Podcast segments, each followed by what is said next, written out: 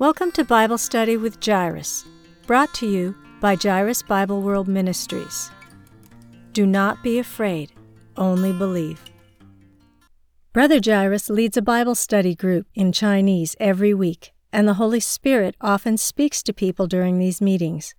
We felt compelled to share some of the revelations we received from the Holy Spirit, and we hope these studies will reach and benefit more listeners. All scripture is quoted from the English Standard Version, unless otherwise noted. Thank you for joining us. Bible Study with Jairus, Acts five. Acts chapter five begins with the story of Ananias and Sapphira lying to the Holy Spirit about the proceeds of the land sale. The Holy Spirit punished them severely for keeping some of the proceeds for themselves, while claiming they had given it all. Ananias and Sapphira's sin doesn't seem very serious, so why was the punishment so severe? Many modern-day Christians do not even tithe, let alone give the entire proceeds of a sale or business deal. So why doesn't the Holy Spirit punish modern-day believers? As we consider this question, let's put aside the lens of punishment and fear for a moment. This lens can limit our understanding of this issue. First, we can understand this issue using the analogy of light. We often hear others say that God judges us not because of the sin and darkness that is in us, but rather for how much we reject the light. Before salvation, we lived in darkness and ignorance. The sins we committed before we came to Christ were committed in ignorance.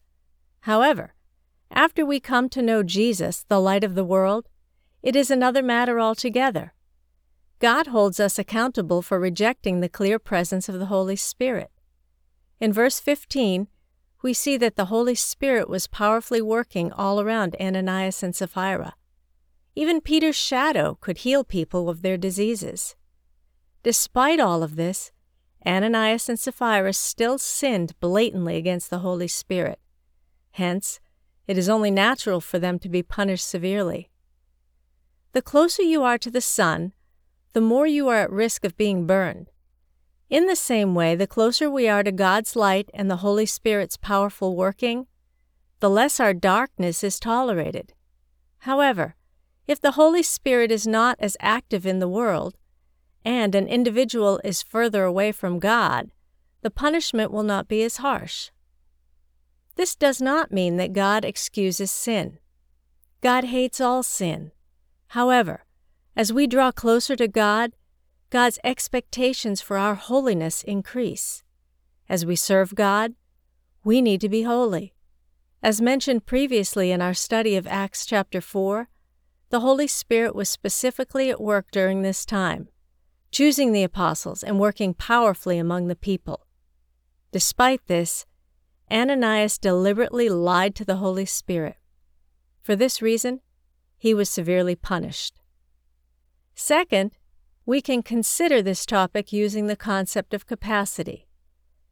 Humans are like vessels or containers that hold God's power and glory. The outpouring of the Holy Spirit is like a powerful current of electricity.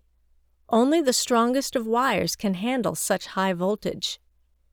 God wants to strengthen us so we can handle His high voltage. Peter and the other disciples had been prepared during Jesus' three and a half years of ministry on earth. Without this preparation, they would not have been able to handle the outpouring of the Holy Spirit.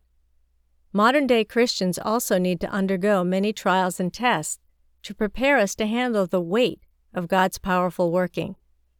We need to grow our capacity. Consider the analogy of a pressure cooker. Pressure cookers can withstand higher pressure than normal non-pressure cookers. If a regular pot is placed under high pressure, it will explode. Even a pressure cooker has a limit to the amount it can withstand. Similarly, each of us has a different capacity to withstand pressure. Paul writes in Second Corinthians ten thirteen that he would not boast beyond limit, but would only boast about the area of influence God had assigned to him. We each have our own area of influence. We must not reach beyond the measure or capacity that God has assigned to us. Each of us has a limit to the amount of pressure we can take, but we are often greedy for more than we can handle. Then we are unable to manage this pressure. So to a certain extent, it was not God who killed Ananias, but rather Ananias' own lack of capacity to cope with the pressures of such holiness. Jesus explained that when you put new wine in old wineskins, the wineskins will burst.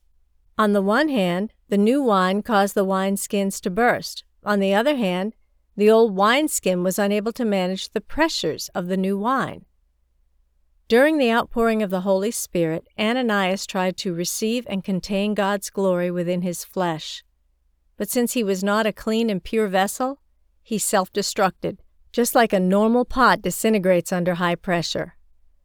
Ever since the ascension of Christ to heaven and the outpouring of the Holy Spirit, the Holy Spirit has always been with us.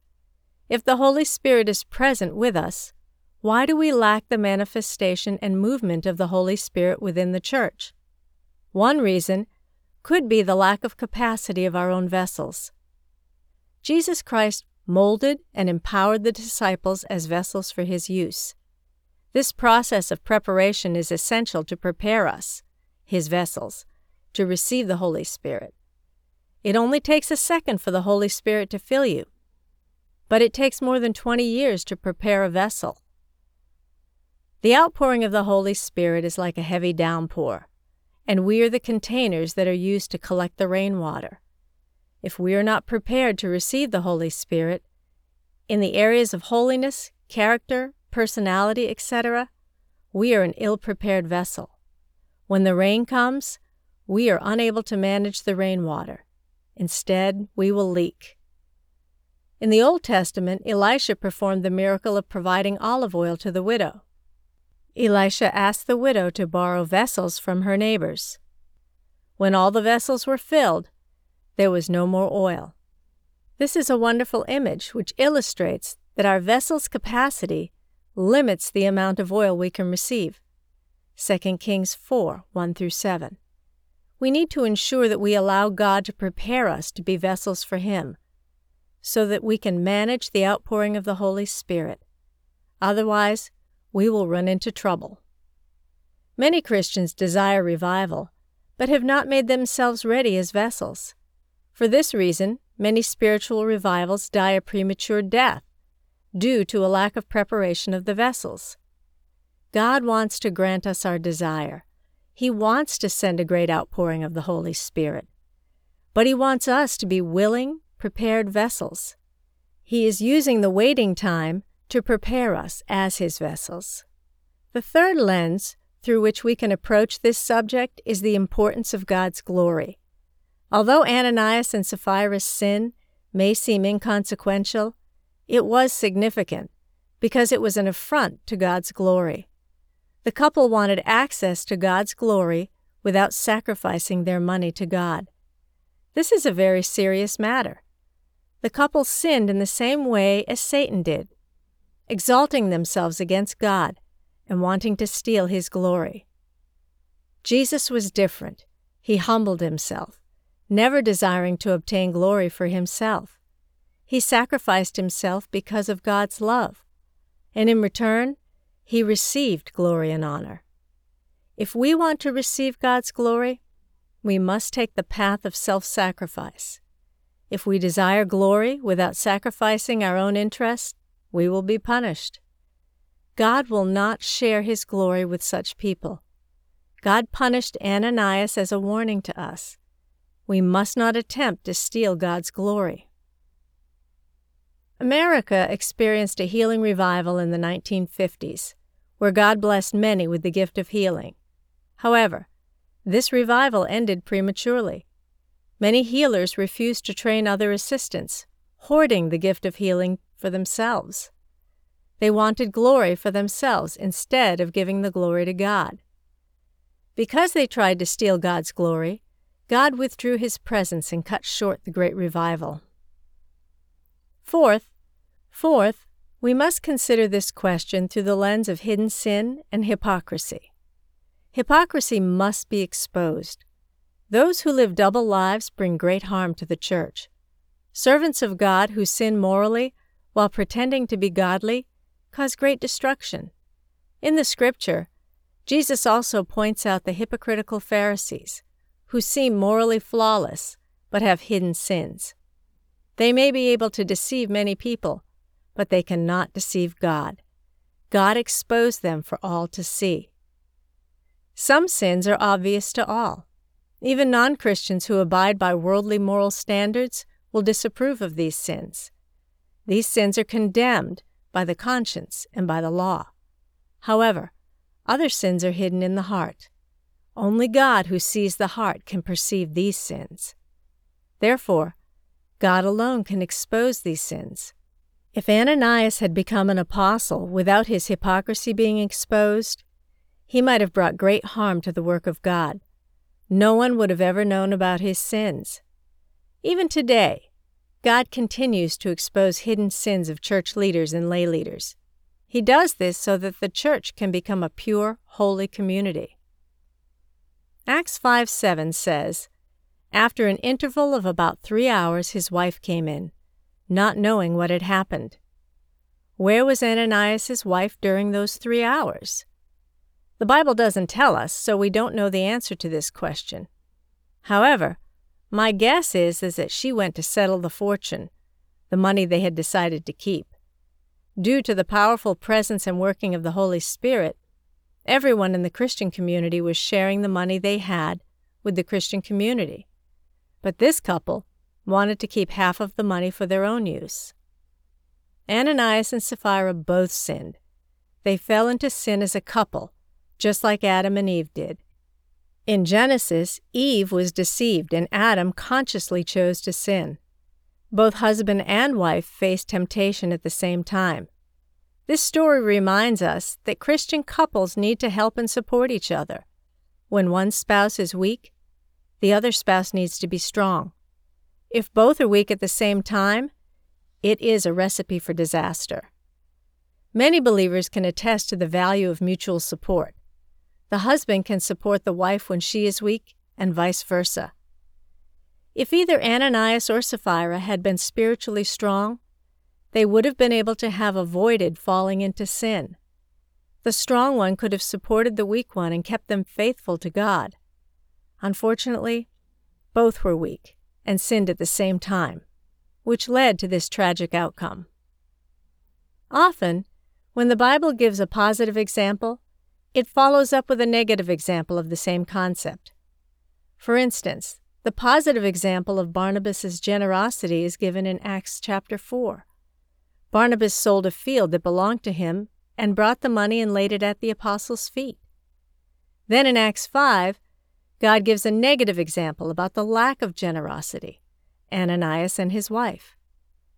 The Bible often places a positive and a negative example together to illustrate a point. The point God illustrates in this passage is that we need to sacrificially give to God and not lie to Him. Because Peter preached about Jesus and performed signs and wonders, there were some who wanted to kill him and his fellow apostles, Acts five thirty-three. However, a Pharisee named Gamaliel interfered and said, "Keep away from these men and let them alone. For if this plan or this undertaking is of man, it will fail. But if it is of God, you will not be able to overthrow them. You might even be found opposing God." Acts five thirty-eight through thirty-nine. Because of Gamaliel's wisdom, a disaster was averted. This story illustrates that the very people whom we view as enemies could be God's angels in disguise. Even though Jesus had criticized the Pharisees, Gamaliel the Pharisee actually helped Peter and the apostles at this critical juncture. Some people, whom we treat as enemies or do not consider as friends, could be all angels in disguise. God can make everything work together for the benefit of those who love God. Here is an example to illustrate this point. There was a Taiwanese Christian couple who often performed charitable acts and took care of children with cancer. However, due to their status as celebrities, they were criticized by those who did not believe them. People began to spread rumors that the couple were profiting financially off of their acts of charity. This was completely untrue, and the couple felt deeply betrayed However, because of the rumors, many people learned about their charitable work and donated to their cause. They gained a lot of publicity, which meant they received many more donations and were able to help many more children. Nobody knows if Ananias and his wife went to heaven or hell, as it's not recorded in the Bible. However, Paul writes in First Corinthians five five, "Regarding Christians who have sinned, you are to deliver this man to Satan for the destruction of the flesh, so that his spirit may be saved in the day of the Lord." In the Old Testament, Aaron's two sons and Uzzah were both killed by the Lord.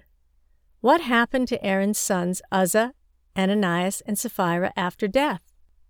God is the one who judges. Only He knows the answer to this question.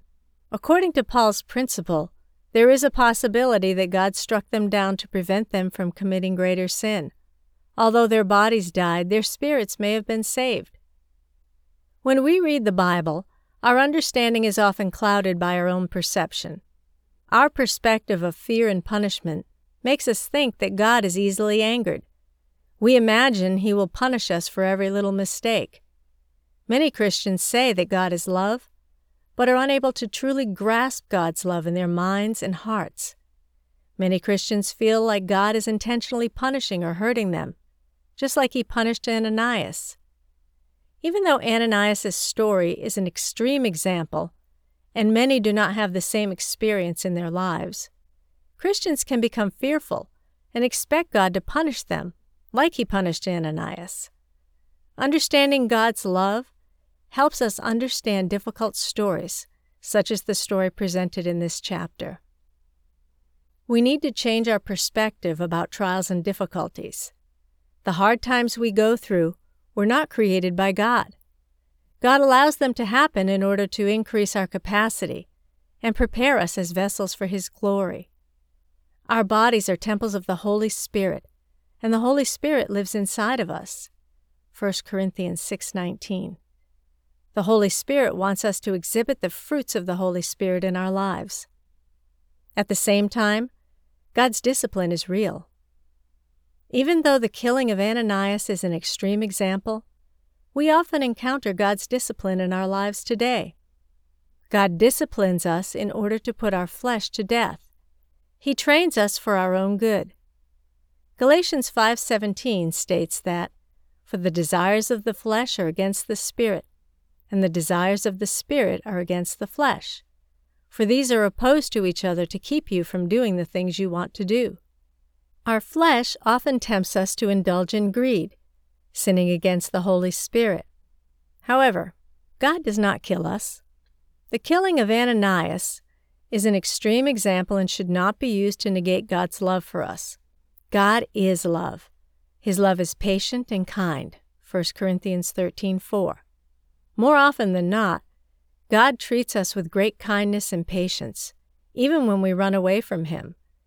God loved us while we were still sinners, Romans five eight. However, if we want to be united with God and partake in His love, we need to flee from the corruption that is in the world because of sinful desire, Second Peter one four. God's love and holiness are two sides of the same coin. God loves us, but He's also holy and just. Because God loves us, He sent His Son to redeem us. On the other hand, God is also holy. If we want to draw close to Him, we need to live in holiness. If this article blessed you, please consider supporting us. We have a lot of materials that need to be translated and recorded. Brother Jairus is doing this on a volunteer basis, but we still need to pay for translation and recording. Jairus Bible World Ministries is a five oh one c three nonprofit organization, and we can provide tax-exempt receipts for your records. You can visit our website, w w w dot jairus bible world dot com, to donate online or send a check to P O Box sixteen forty-three, Ellicott City, Maryland, two one zero four one. Please make checks payable to Jairus Bible World Incorporated. You can also donate via PayPal. Our PayPal email address is info at jairus bible world dot com. We greatly appreciate your support. Music, Acoustic Guitar one, by Audionautix, is licensed under a Creative Commons Attribution License.